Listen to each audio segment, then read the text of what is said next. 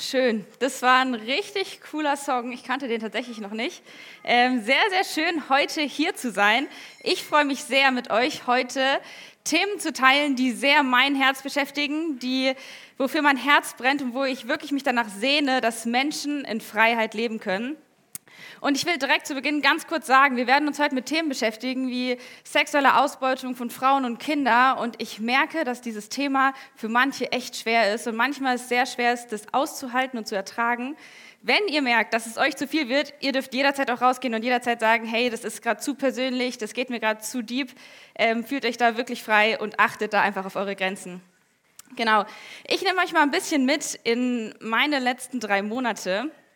Ich habe die letzten drei Monate wirklich gemerkt, dass, es, dass ich an meine persönlichen Grenzen gekommen bin. Ich habe richtig gespürt, boah, mir ging es teilweise echt gar nicht gut. Und ich habe gespürt, dass ich super viel getan habe. Ich habe super viel gemacht und getan und getan und ich habe wirklich so gespürt, boah, ich bin wie in so meinem Aktivismus gefangen. Ich wollte ganz viel tun. Leute, ich arbeite bei IJM und ich liebe diesen Job. Ich studiere nebenbei in Vollzeit noch Soziologie und Politik. Ich leite bei uns die ehrenamtliche Arbeit in unserer Kirche und ich habe richtig gemerkt, boah, ich habe so viel getan, dass ich irgendwann gespürt habe, okay, stopp, ich glaube, ich mache hier gerade zu viel. Und ich weiß nicht genau, wie es ähm, vielleicht bei euch auch in der Kirche aussieht. Ich merke ganz oft, wenn wir in Kirchen sind, dass wir so spüren, boah, da fehlt noch Mitarbeiter für die Kinder, da fehlen noch Mitarbeiter für den Bereich und für den Bereich und für den Bereich und für den Bereich. Und dass wir ganz viel versuchen zu machen. Und ich habe so ein bisschen für mich selber erkannt, dass ich ganz oft dann in diesen Knechtmodus reingerutscht bin, dass ich einfach nur noch getan habe und gemacht habe und auf einmal verlernt habe, bei Jesus auch zu sein und bei Jesus auch als Jüngerin zu sein und bei Jesus auch an, in, als Jüngerin zu sitzen und wirklich Zeit mit ihm zu verbringen, wirklich Zeit mit Jesus und Zeit mit dem zu verbringen, der uns eigentlich die Kraft gibt, der uns eigentlich stärkt. Und ich habe uns mal einen Vers mitgebracht, der hat mich irgendwie in den letzten drei Monaten super herausgefordert, weil ich so dachte, boah, wer schreibt das, warum und wie? Und wir wollen mal diesen Text zusammen lesen. Ähm, weil ich manchmal so ein bisschen glaube, dass wenn wir uns ähm, irgendwo treffen, dass wir manchmal so diesen Fokus verlieren, warum wir uns eigentlich treffen und dass wir so den Fokus verlieren, warum wir manche Dinge eigentlich tun. Genau, der, ah, genau in die Richtung, genau. Hört endlich mit diesen nutzlosen Opfern auf. Ich kann euren Weihrauch oder auch Worship nicht mehr riechen. Ihr feiert bei Neumond und am Sabbat. Ihr kommt zu den Gottesdiensten und den jährlichen Festen zusammen, aber ich verabscheue sie, weil ihr an euren Sünden festhaltet. Darum hasse ich alle diese Festversammlungen. Sie sind mir eine Last. Ja, sie sind für mich unerträglich geworden. Streckt eure Hände zum Himmel, wenn ihr betet. Ich halte mir die Augen zu. Betet so viel ihr wollt, ich werde nicht zuhören, denn an euren Händen klebt Blut. Boah, und als ich diese Verse gelesen habe, Alter, hat mein Herz wehgetan. Ich dachte so, was ist das für ein Text? Was wird da geschrieben? Das muss doch irgendjemand schreiben, der gar nichts im Glauben zu tun hat, der nichts mit Christen zu tun hat, der Christen nicht leiden kann, der irgendwie ein bisschen gegen uns ist und irgendwas in uns auslöst. Und ich fand krass, als ich so für mich realisiert habe, okay, er steht in Jesaja 1 in den Versen 13 bis 15. Und ich fand für mich das so erschreckend, weil ich wirklich gespürt habe, boah, die Israeliten, als ich so ein bisschen geforscht habe, was da abging, haben eigentlich gar nicht mehr das gemacht, was Gott gefallen hat. Sie haben sich zwar getroffen in ihren Gottesdiensten, sie haben sich zwar getroffen zum Beten, sie haben sich zwar getroffen, um Worship zu machen, aber sie haben das alles nicht mehr gemacht, weil sie aus Herzensanliegen heraus gemacht haben, sondern weil sie es als To-Do gesehen haben. Weil sie es irgendwie so angesehen haben, okay, ich muss das jetzt noch machen und ich will das jetzt noch machen und ich habe auf einmal gespürt, boah, ich glaube, so ähnlich ging es mir auch. Ich glaube, so ähnlich war das auch ein bisschen in meinem Herzen, dass ich ganz viel getan habe, ohne ein bisschen zu reflektieren, weil wie geht es eigentlich meinem Herzen? Was ist eigentlich in meinem Herzen gerade los? Und ich finde das so ein bisschen interessant, diese Frage zu stellen, wie geht es eigentlich meinem Herzen, wie geht es eigentlich gerade deinem Herzen? Wenn wir zum Beispiel hier oben stehen und Worship machen, machen wir das wirklich, um Gott die Ehre zu geben? Oder machen wir das, weil wir hoffen, irgendwie danach ein gutes Kompliment zu kriegen? Wenn wir beten, machen wir das wirklich, weil wir uns nach dieser Nähe zu Gott sehen? Oder so ein bisschen, weil wir das uns antrainiert haben und dann als To-Do abhaken können? Oder wenn wir uns, wenn wir irgendwie an Gott glauben, glauben wir wirklich, dass all unsere Last uns vergeben werden kann und dass wir in Freiheit leben können? Oder glauben wir eigentlich, dass uns da doch noch was zurückhält? Und ich bin zum Beispiel früher oft in meiner Jugendzeit feiern gegangen und habe danach dann bin ich sonntags wieder in die Kirche gegangen, weil ich dachte, das gehört sich so, um ein bisschen wieder mein Gewissen zu beruhigen. Okay, ich mache zwar unter der Woche Dinge, die nicht gut sind, aber wenigstens gehe ich Sonntag in die Kirche. Das reicht ja, um meinen persönlichen Glauben irgendwie aufrechtzuerhalten. Und ich frage mich so ein bisschen, ist, ist das, was wir hier sonntags in den Gottesdiensten feiern, auch in unserem Alltag zu sehen? Sehen wir das, was wir Gottesdiensten feiern, auch in unseren Begegnungen mit unserem Chef, mit unseren Kollegen, mit unserer Familie. Hat der Glaube auch oder das, was wir tun, auch außerhalb von dem, wie wir uns sonntags treffen oder vielleicht auch in Hauskreisen treffen, irgendwie so ein, ein Anknüpfungspunkt? Und ich finde, in uns Menschen kommt ganz schnell, oder das merke ich auch, dass man ganz schnell so wie so ein bisschen Überheblichkeitsdenken reinrutscht. Boah, ich mache doch schon alles richtig. Ich halte mich an die Gesetze, die in Deutschland gibt. Ich halte mich an die Gebote, die Gott uns vielleicht sagt. Ich, ich mache doch alles so, dass ich doch eigentlich ein guter Mensch bin. Wenn man jetzt von außen drauf guckt, bin ich doch eigentlich schon ein guter Mensch. Und ich finde das so interessant, weil Gott ist es egal, ob wir nach außen hin alles richtig machen. Gott ist es egal, ob wir nach außen hin schöne Gottesdienste feiern, ob wir nach außen hin unsere Gebete abhaken, ob wir nach außen hin uns auf To-Do-Listen abhaken, was wir gerade machen. Was Gott viel wichtiger ist, ist, was nach innen hin passiert. Gott interessiert sich nicht für Formalitäten. Gott hat andere Maßstäbe. Und das finde ich so interessant, weil Gott hat es auch zu Samuel damals gesagt.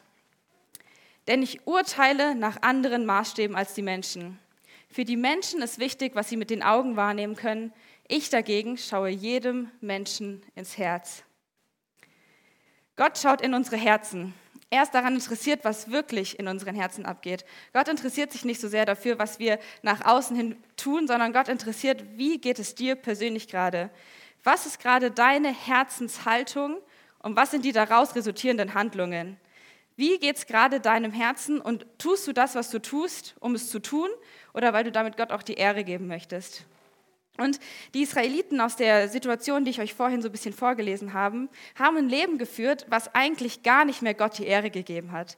Die Israeliten haben damals in der Zeit Menschen unterdrückt, Menschen als ihre Sklaven gehalten, sexuell ausschweifend gelebt, gelogen, gestohlen, Menschen umgebracht und haben gedacht, wenn sie einfach danach dieses Opfersystem wieder reingehen, sich reinigen, dass dann alles wieder vergeben ist. Sie haben in einem Teil gelebt, wo man wirklich gespürt hat, hey, ich kann tun und lassen, was ich will, weil es gibt ja so Regelungen, wenn ich diese Regelungen befolge, dieses Opfersystem befolge, dann kann ich mich wieder reinwaschen und weiterleben. Und ich finde das so interessant, weil ich denke mir so ein bisschen, ja, okay, bei uns heute ist es ja anders. Wenn wir beispielsweise einen Menschen umbringen, dann haben wir ja in Deutschland Rechtssysteme, die dafür auch eine Bestrafung fordern. Dann haben wir ja in Deutschland auch was, was uns hilft, uns daran zu halten, dass es da eine gewisse Struktur gibt. Und ich finde das so interessant, weil die Realität ist, ähm, dass super viele Länder auf dieser Erde überhaupt kein funktionierendes Rechtssystem haben. Und ich finde, wir in Deutschland, wenn wir so Texte hören, denken wir so, boah, das ist so weit weg von unserer Realität. Das ist so weit weg, dass irgendwelche Menschen nicht für das bestraft werden, was sie irgendwie tun oder was sie angetan bekommen. Und das, was im Alten Testament ist, ist das so alt und so veraltet, dass es heute gar nicht mehr irgendwie passieren kann, dass Menschen so hart und mies mit ihren Mitmenschen umgehen. Und ich finde irgendwie krass, weil nur drei Prozent der Weltbevölkerung können uneingeschränkt in Freiheit leben. Das heißt, nur drei Prozent können eigentlich irgendwie in einer Art und Weise Rechtsanspruch in der Art kriegen. Und was ich auch so eine Zahl finde, die wir uns da bewusst machen können, ist, dass circa weltweit 50 Millionen Menschen in moderner Sklaverei leben oder auch in Sklaverei. Und ich finde, wenn man das hört, dann denkt man manchmal so, was? Das sind doch Zahlen, die sind ein bisschen zu groß gesteckt. Aber es ist eine Realität, die uns in Deutschland einfach überhaupt nicht so bewusst ist. Es ist, uns, es ist eine Realität, wo wir in Deutschland ganz oft gar nicht mitkriegen, was am anderen Ende der Welt eigentlich so passiert. Und Sklaverei ist weltweit verboten, aber Rechtssysteme versagen darin, die Freiheit zu verteidigen. Das heißt, es gibt in super vielen Ländern einfach keine oder unzureichende Rechtssysteme, die irgendwie dazu beitragen, dass Menschen auch wirklich diese Freiheit erleben dürfen. Das heißt, das, wie im Alten Testament beschrieben wurde, dass Menschen von Menschen unterdrückt werden, dass Menschen ausgebeutet werden, dass Menschen sexuell wirklich miese Dinge erleben, ist leider heutzutage auch oft noch zu sehen. Und ich finde das so manchmal erschreckend, dass wir uns zusammen treffen und zusammen Gottesdienste feiern, was wirklich wichtig ist und ich will das nicht schlecht reden, aber manchmal aus den Augen verlieren, was eigentlich an anderen Enden der Welten so passiert, was eigentlich an anderen Enden so abgeht und wo wir teilweise unseren Beitrag leisten. Weil wir in Deutschland leben in einem System, was nur so funktioniert, weil wir indirekt damit super viele andere Systeme unterstützen, weil wir super viel irgendwie dazu beitragen als Konsumenten. Ähm, und ich will euch jetzt mal mit in eine Story nehmen von Ruby. Ruby, das ist tatsächlich ähm, das Mädchen, von der ich auch gleich erzählen werde, die ihr da seht, ähm, ist ein Mädchen, das in den Philippinen aufgewachsen ist und es ist in den Philippinen groß geworden und in einer sehr, sehr ländlichen Gegend in den Philippinen groß geworden. Und sie ist das jüngste von zehn Geschwistern. Sie hat zehn ältere Geschwister, was in der damaligen Zeit echt üblich war, weil Kinder waren sowas wie die Rente für die Menschen dort, dass sie halt, je mehr Kinder sie haben, desto mehr sind sie abgesichert im Alter. Und Ruby ist ähm, in so einer ländlichen Gegend aufgewachsen, dass sie wusste, okay, ihre einzige Chance auf einen Job, auf irgendwie Bildung ist es, wenn sie in die nächstgelegenen Städte geht, um dort irgendwie Arbeit zu finden. Und ihre älteren zehn Geschwister haben das auch gemacht. Die sind alle in die Städte weiter weggezogen. Und sie war dann als einzige noch in ihrem Haus und hat sich irgendwie gefragt, boah, was, wie, wie kann ich hier raus? Was gibt es für Möglichkeiten? Wo kann ich hin? Und eines Tages hat sie Facebook-Nachrichten gekriegt und hat auf diese Facebook-Nachrichten einfach reagiert. Ihr hat eine Frau geschrieben, hey, wie geht's dir? Schönes Profilbild. Und die sind so ins Chatten reingekommen. Und die ersten Wochen war es super normales Schreiben hin und her. Und auf einmal sagt diese Frau, hey, hättest du nicht vielleicht Interesse, dass du bei uns im Internetcafé anfängst? Du könntest abends noch dein Fernstudium machen, das wäre gar kein Problem. Wir würden dir die Unterkunft zahlen, die Anreise zahlen, aber du kannst gerne bei uns im Internetcafé mitarbeiten, wenn du möchtest.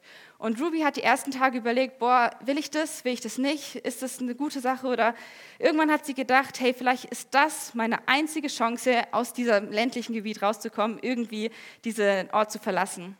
Und daraufhin hat sie gesagt, okay, gut, wir machen das, ich, wir wollen, ich will, willige ein, ich will den Job.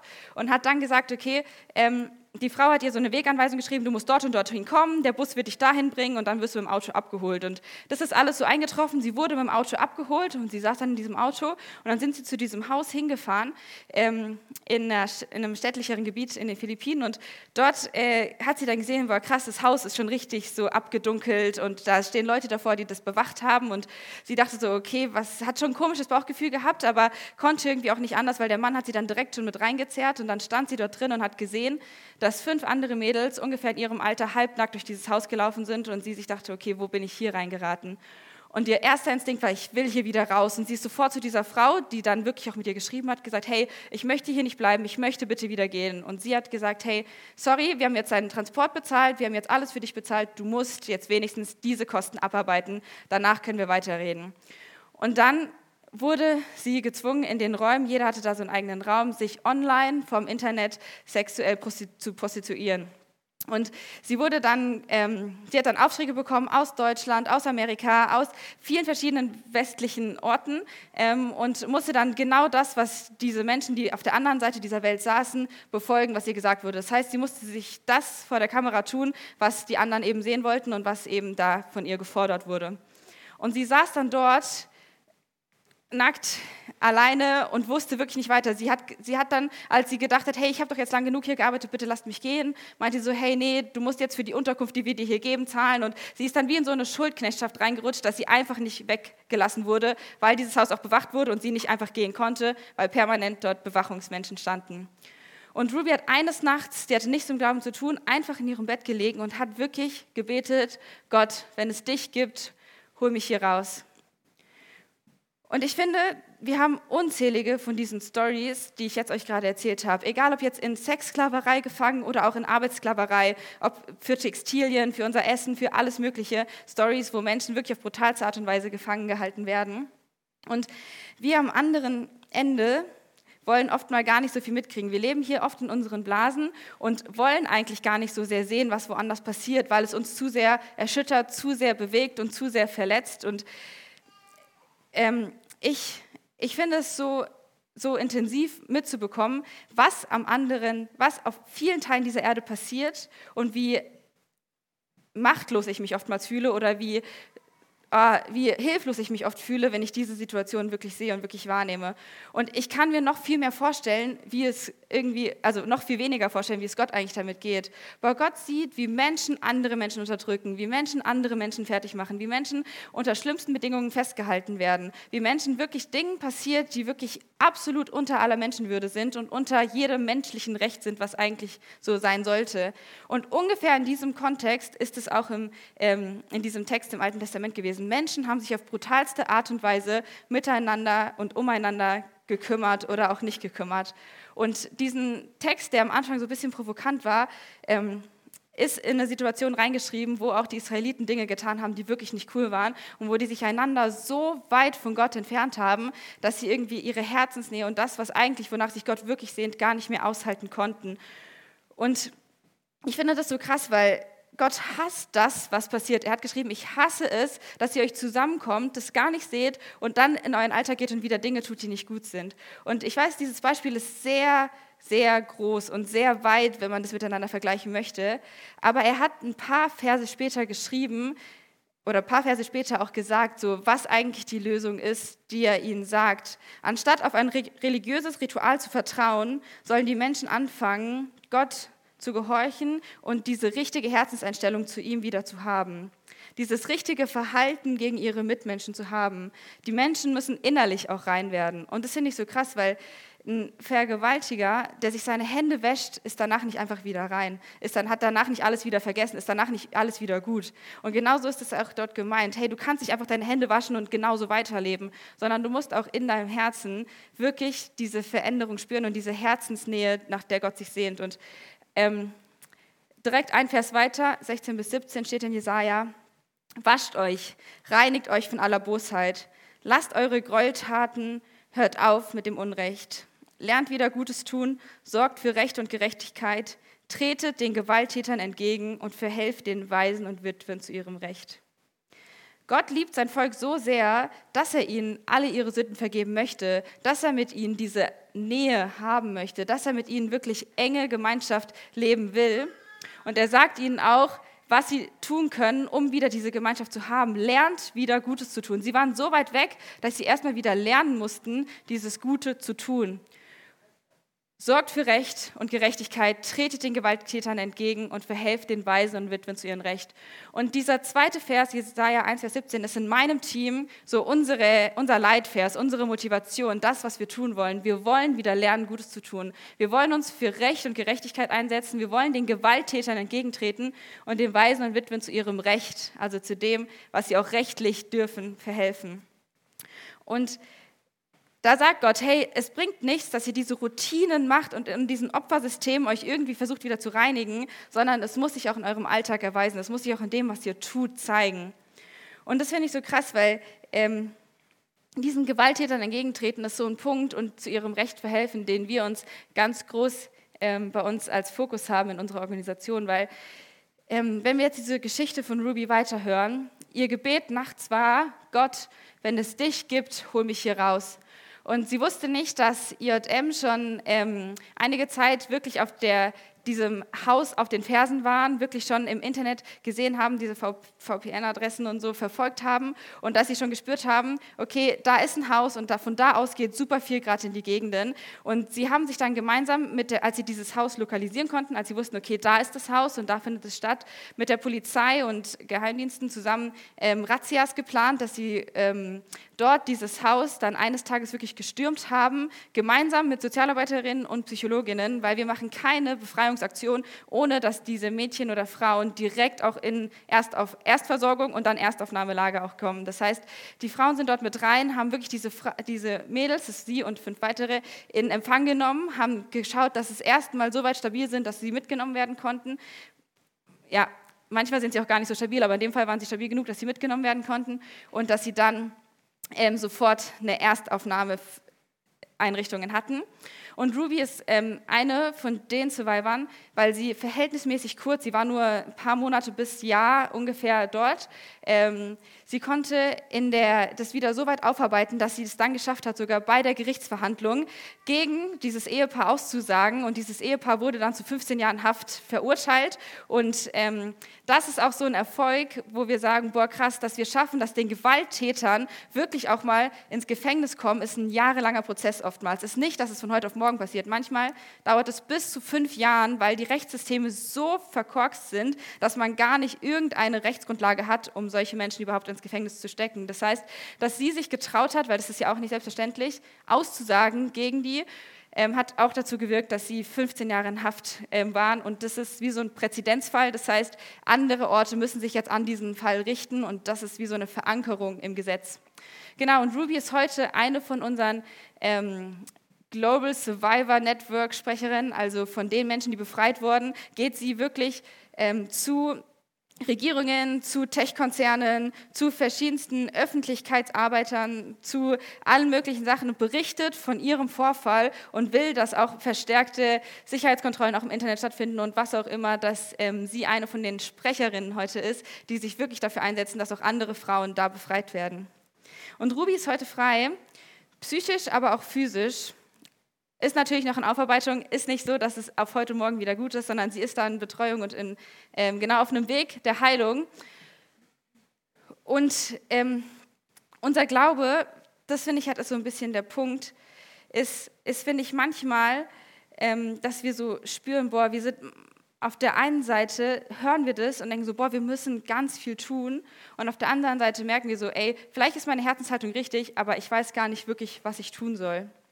Und ich finde so diesen Satz, wenn du alles richtig machst, wirklich dich an alle Gebote hältst, an alles, was gerade so sein kann, wenn du alles richtig machst, aber deine Herzenshaltung nicht stimmt, ist es genauso falsch, wie wenn du eine richtige Herzenshaltung hast, aber nichts tust.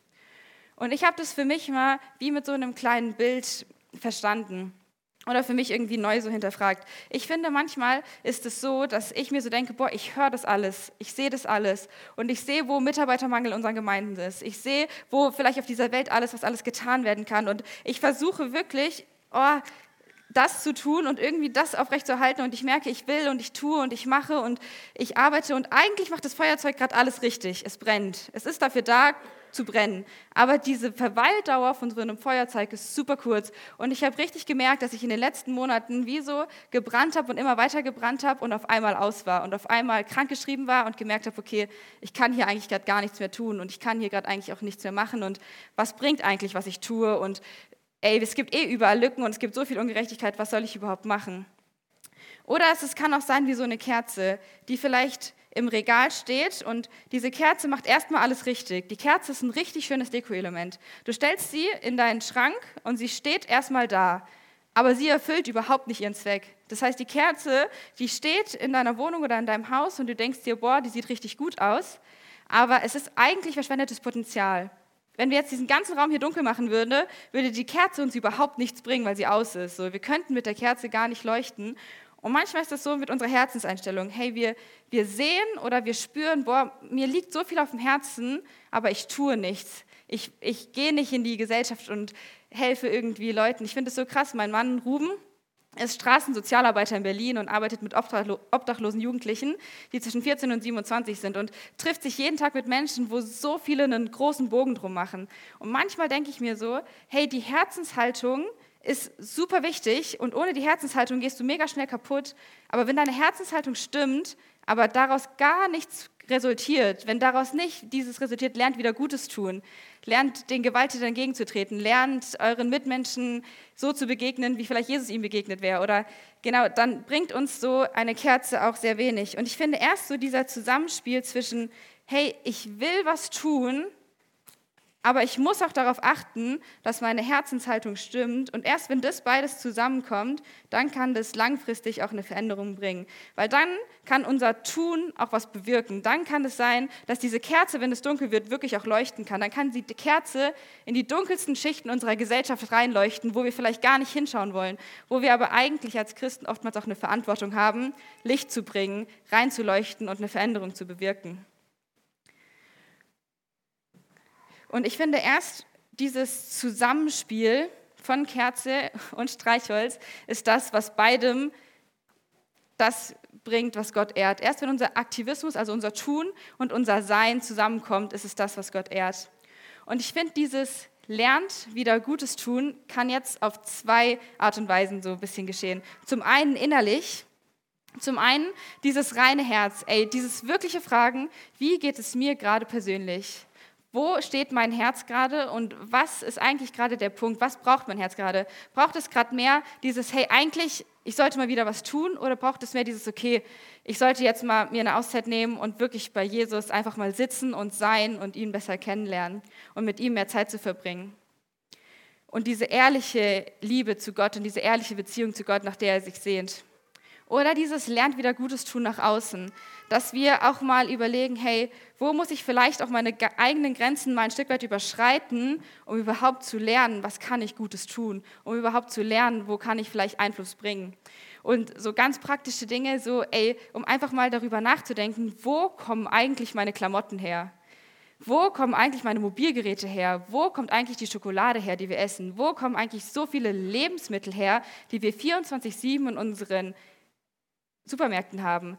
Ey, es gibt so viele Punkte, wo wir als Gesellschaft uns hinterfragen könnten, hey, was ist eigentlich los mit den Produkten, die wir nutzen? Und ich zum Beispiel habe mir vorgenommen, viel mehr Secondhand zu kaufen, weil ich gerade spüre, ey, unser Konsum ist in Deutschland einfach unmäßig in die Luft gesprungen. So, wir konsumieren und konsumieren und konsumieren und überlegen gar nicht, wo vielleicht die Klamotten, die ich trage, hergestellt werden oder genau, wo die Schokolade eigentlich gerade abgebaut wird oder der Kaffee oder ihr kennt diese Produkte. Falls ihr da mehr Produkte auch mal sehen wollt, auf unserer Webseite haben wir auch so eine Skala, wo wie viel Prozent oftmals Sklaverei irgendwo drin steckt.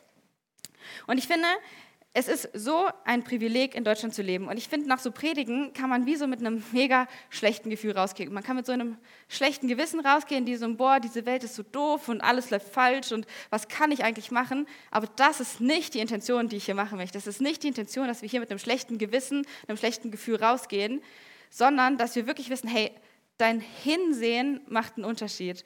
Und dein Hinsehen macht einfach in dem Sinne einen Unterschied, dass, dass es uns nicht egal ist, was woanders passiert, dass uns nicht egal ist, was in dieser Gesellschaft passiert, dass uns nicht egal ist, was teilweise vor unserer Haustür passiert, sondern dass wir Menschen begegnen und hinsehen in dem, was wir einkaufen, in dem, wie wir Leuten begegnen. Und letztlich hat Gott alles in seiner Hand. Und das ist das, was mir immer wieder einen Frieden gibt. Letztlich ist Gott derjenige, der die Gerechtigkeit bringen wird. Hey, er braucht uns Menschen dafür nicht. Er braucht uns nicht. Aber er will uns so gerne als ein Teil davon haben, mehr Gerechtigkeit in diese Welt zu bringen. Und das ist das, was ich so ein bisschen denke, was mich auch dahinter motiviert. Und zum Abschluss von diesem Predigteil habe ich noch ein Zitat mitgebracht von Mutter Teresa. Wir können keine großen Dinge vollbringen, nur kleine, aber die mit großer Liebe. Und ich würde voll gerne einmal kurz beten und danach noch mal kurz in so eine IJM-Präsentation rein. Boah, Jesus, ich danke dir, dass du derjenige bist, der in diese Welt gekommen ist und der all seine Schuld, all das, was ihm auf dem, was uns so schwer auf dem Herzen liegt, wirklich dafür gestorben bist, damit wir in Freiheit leben können, damit wir vergeben bekommen und damit wir eine Herzensnähe zu dir haben können, Vater. Und ich bete wirklich, dass, dass du mir hilfst, mich zu hinterfragen, dass du mir hilfst, mich zu hinterfragen, wie meine Beziehung gerade zu dir aussieht, wo ich mehr Herzensnähe zu dir brauche oder wo ich vielleicht gerade einfach Angst habe, Schritte zu gehen, weil ich nicht genau weiß, was ich tun soll. Ich bete, dass du uns wirklich hilfst, da den Fokus zu haben und heute mit einem Frieden hier rausgehen zu können, weil du derjenige bist, der alles in seiner Hand hält. Amen. Genau, ich gebe euch noch mal einen kurzen Überblick darüber, was jetzt eigentlich IJM wirklich macht. IJM heißt International Justice Mission und ist die größte Antisklaverei-Organisation, die es weltweit gibt. Und wir in Deutschland sind der deutschsprachige Zweig von dieser International Justice Mission, von dieser Organisation. Und wir wurden 1997 von Gary Horgan gegründet. Auf dem Bild seht ihr Gary Horgan. Er war UN-Chefermittler im Ruanda-Völkermord. Das heißt, er war damals im Ruanda-Völkermord mit dabei und hat dann gefragt, hey, Gibt es eigentlich eine Organisation, die sich für die Rechtssysteme in den Ländern einsetzt, die sich dafür einsetzt, dass irgendwie die ärmsten Menschen der Welt irgendeinen Anspruch auf Recht kriegen? Und er hat gemerkt, dass es keine einzige Organisation gibt, die irgendwie in diese Richtung arbeitet und hat daraufhin IJM gegründet und wir haben mittlerweile 38 IJM-Büros in 26 Ländern und über 1400 Mitarbeitende. Und uns ist es extrem wichtig, dass 95 Prozent der Menschen, die in diesen Büros arbeiten, auch wirklich aus diesem Büro kommen. Uns ist es ein ganz großes Anliegen, ihr seht es gerade auf dieser Weltkarte, wo wir gerade so ungefähr sind, dass in den Ländern, wo wir sind, die Menschen arbeiten, weil sie selber merken, boah, ich will, dass eine Veränderung in diesem Land passiert, ich will, dass was verändert wird und niemand kennt die Welt, äh, die Sprache so gut, die Kultur so gut, als eigentlich die Länder, aus denen die Menschen halt kommen. Das heißt, wir wollen nicht dorthin gehen und denen einfach mal zeigen, wie es besser geht, sondern sie unterstützen darin, ihre Rechtssysteme zu verändern, ihre Rechtssysteme aufzubauen und wir arbeiten immer ganz eng mit der Regierung zusammen. Das heißt, wir können nur in Ländern arbeiten, wo die Regierung von uns weiß und wo die Regierung auch mit uns zusammenarbeitet. Das heißt, wir sind hier immer in den Hauptstädten. In Deutschland sind wir in Berlin, Niederlande, Amsterdam, genau, in London und so weiter. Äh, aber auch in den Projektländern sind wir immer dort, wo die Rechtssysteme schon von uns wissen. Und zum Beispiel Südostasien ist eins der größten Stellen, wo Online-Sex-Traffic von Frauen und Kindern stattfindet, wo wir ganz extrem momentan unterwegs sind. Aber ähm, zum Beispiel in totalitären Regimen, also in Regimen, wo die Regierung nichts von uns hören will, bringt unser Ansatz nichts, weil wir langfristig Rechtssysteme verändern und das nur in Gemeinschaft auch, wo die Regierung von uns Bescheid weiß. Genau, ich, einmal eine kleine Definition davon, was überhaupt Sklaverei ist. Also eine Person wird gegen ihren Willen als Ware gehandelt und oder ausgebeutet und durch Anwendung, aber auch schon Androhung von Gewalt, Strafen und anderen Formen der Nötigung. Das heißt, wenn sowohl die Androhung oder auch Gewalt zusammenkommt und sie gegen ihren Willen das tut, was sie tut, ist es für uns in unserer heutigen Sprache Sklaverei. Und das habe ich ja vorhin schon mal kurz gesagt, 50 Millionen Menschen in moderner Sklaverei ähm, stecken heute fest. Und ich habe euch ja auf euren Stühlen so 80-Euro-Scheine verteilt. Ich habe euch Geld mitgebracht. Nein, aber diese 80-Euro-Scheine, das finde ich halt wirklich, was mich heute erschreckt. Im Durchschnitt kostet ein Mensch in Sklaverei heutzutage 80 Euro. Das heißt, wenn man das auf unsere Währung umrechnet, ist im Durchschnitt ein Mensch 80 Euro wert. Und es ist so krass, weil damals im transatlantischen Sklavenhandel, als Sklaverei noch legal war, hatte Mensch im Durchschnitt 32.000 Dollar gekostet. Das heißt, wenn man sich damals einen Menschen geleistet hat, dann ist man so pfleglich mit ihm umgegangen, dass er dieses Geld wieder reinwirtschaftet. Dass er zumindest mal einen Schlafplatz kriegt, zumindest mal irgendeine medizinische Versorgung, irgendeine Grund Grundausrüstung, dass das Geld, was man investiert hat, wieder zurückkommt. Heute ist es billiger, diese Menschen auf die Straße zu schicken, ja, ich sage jetzt keine Beispiele, auf die Menschen auf die Straße zu schicken und sie dort sterben zu lassen, als sich irgendwie um medizinische Versorgung oder Nahrung oder was auch immer so wirklich zu kümmern. Und das ist auch nur der Durchschnittspreis. Das heißt, Jungfrauen sind sehr viel mehr wert, ältere Frauen sehr viel weniger wert. Es ist nicht, dass jeder Mensch so viel kostet, aber das ist der Durchschnittspreis heutzutage, wenn man sich einen Menschen leisten möchte. Und ungefähr 25 Prozent der Menschen, die in Sklaverei sind, sind Kinder. Genau, die Quellen sind unten auf den Folien, falls ihr da noch mal was nachlesen wollt. Und das ist der Punkt so. Ohne Recht ist alles nichts. Und es gibt mega viele, und die schätze ich auch sehr, Organisationen, die sich dafür einsetzen, dass die Kinder Nahrung kriegen, dass es Elementarbildung gibt, dass es Wasser gibt, dass es verschiedenste Projekte, Hilfsprojekte gibt, die wichtig sind und die auch notwendig sind.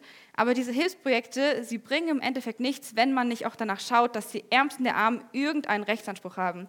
Wenn das Kind auf dem Weg zur Schule vergewaltigt wird und deswegen nie wieder zur Schule gehen möchte, weil sie so Angst hat, auf dem Weg lang zu laufen, weil dieser Täter nicht ins Gefängnis kommt, dann bringt einem diese Schule auch nichts, weil man irgendwie dafür gucken muss, dass da auch in den Rechtssystemen eine Verankerung passiert, dass es nicht nur offiziell verboten ist, sondern auch wirklich sich da langfristig was tut.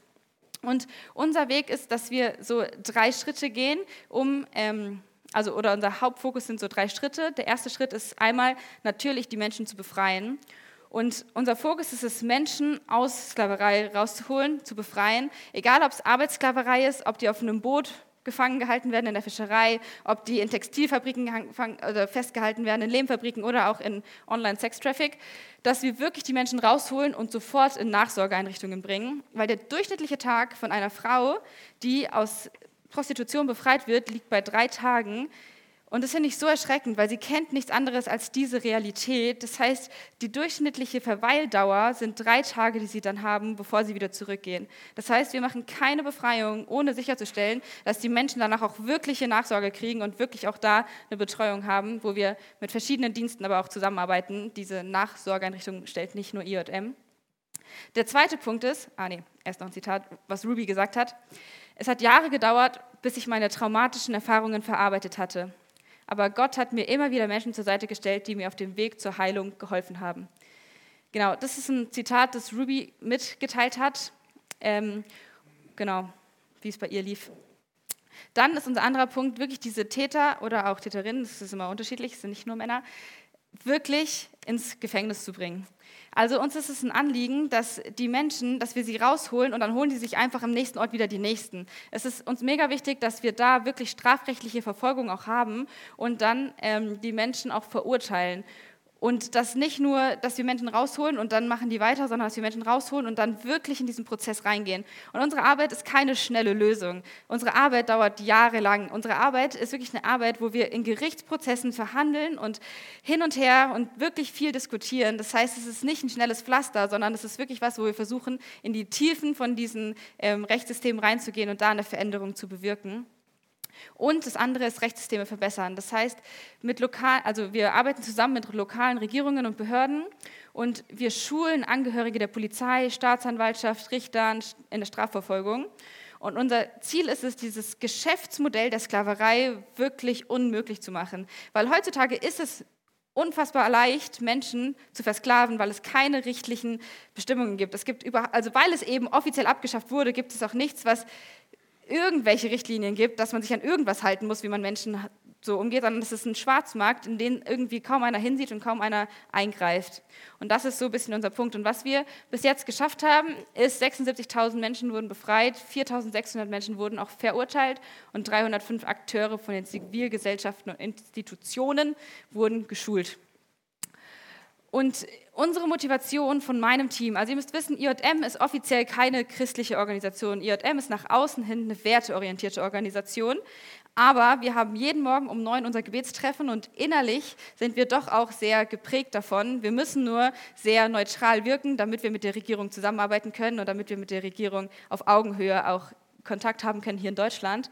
Das heißt, ich in meinem Team, wir haben verschiedene Teams, ich arbeite im Bildungs- und Gemeindeteam, ist unsere Motivation, Motiviert durch Gottes Auftrag, alle Menschen zu lieben und Gerechtigkeit für die Unterdrückten zu schaffen, schützt IRM Menschen in Armut vor Gewalt, unabhängig von ihrem Herkunft, ihrem Geschlecht oder ihrer Religion oder Weltanschauung.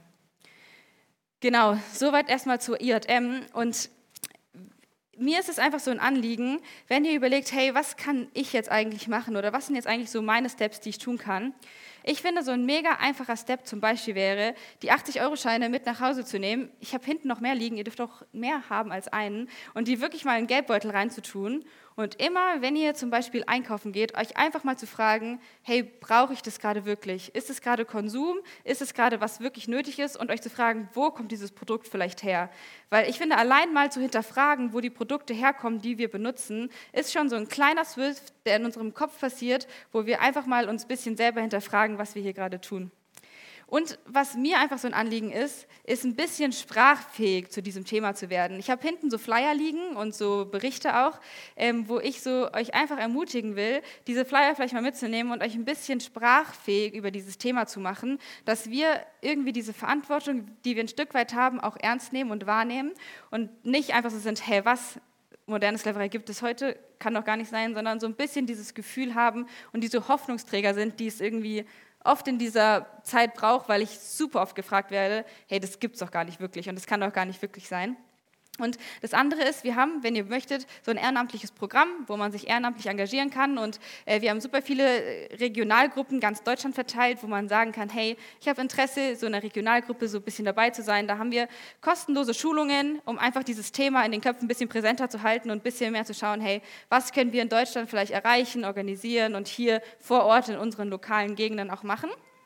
Und was ich auch besonders cool finde, das ist ein QR-Code, den ihr da seht. Und links daneben ist so ein Kurzlink, den ihr euch abfotografieren könnt, wenn ihr wollt. Wir schicken dreimal im Monat einen Gebetsbrief raus. Das heißt, wenn ihr Interesse habt, einfach dreimal, nee, dreimal im Monat, ganz falsch, dreimal im Jahr, sorry, dreimal im Jahr, das ist ein großer Unterschied, dreimal im Jahr einen Gebetsbrief raus. Wenn ihr Interesse habt, einfach mal zu hören, was passiert global, was ist eigentlich, was geht da ab und ich hätte Interesse zu beten, das schicken wir sowohl per Mail als auch per Post. Das heißt, wenn ihr gerade Interesse habt, aber nicht QR-Code scannen wollt, könnt ihr später auch auf mich zukommen und ich notiere mir eure Daten. Wenn ihr möchtet, dürft ihr gerne, aber absolut freies Angebot, da ein bisschen up-to-date zu bleiben und uns im Gebet zu unterstützen. Ich schreibe tatsächlich auch den Gebetsbrief, just saying. Und dann, das Letzte ist noch, wir sind eine Organisation, die tatsächlich von Spenden lebt. Das heißt, wir kümmern uns in Projektländern oder in Ländern wie in Deutschland darum, dass eben in Südostasien Menschen die Möglichkeit kriegen, Gerichtsverhandlungen stattfinden zu lassen, dass Menschen befreit werden, dass die Befreiungsaktionen irgendwie geplant und durchgeführt werden. Das heißt, wir hier in Deutschland sind eigentlich mehr so eine Fundraising-Organisation. Wir klären hier in Deutschland auf, wir arbeiten in Deutschland schon mit der Regierung, wir kümmern uns hier schon mit um Lieferkettengesetze und haben hier schon Punkte, ähm, wo ach, während dem Krieg auch super viele Leute in Deutschland, egal, es geht zu weit, ähm, es geht wirklich zu weit, aber wo wir hier in Deutschland schon lokale Arbeit machen, aber unser Ziel ist es eigentlich, so viel wie möglich die anderen Länder zu befähigen und zu befreien, wirklich da ähm, ihre Arbeit tun zu können. Wir bezahlen die Rechtsanwälte, die Richter, die in unserem Team arbeiten, genau. Und das ist so ein bisschen der Punkt. Deine Spende hilft, hilft uns. Ähm, aber mir ist eigentlich das wichtig, aber auch sehr wichtig, dass wir einfach mal wirklich realisieren, was geht eigentlich ab und wo können wir selber uns auch bilden, um einfach darüber auch mal mehr nachzudenken und sprachfähiger zu werden.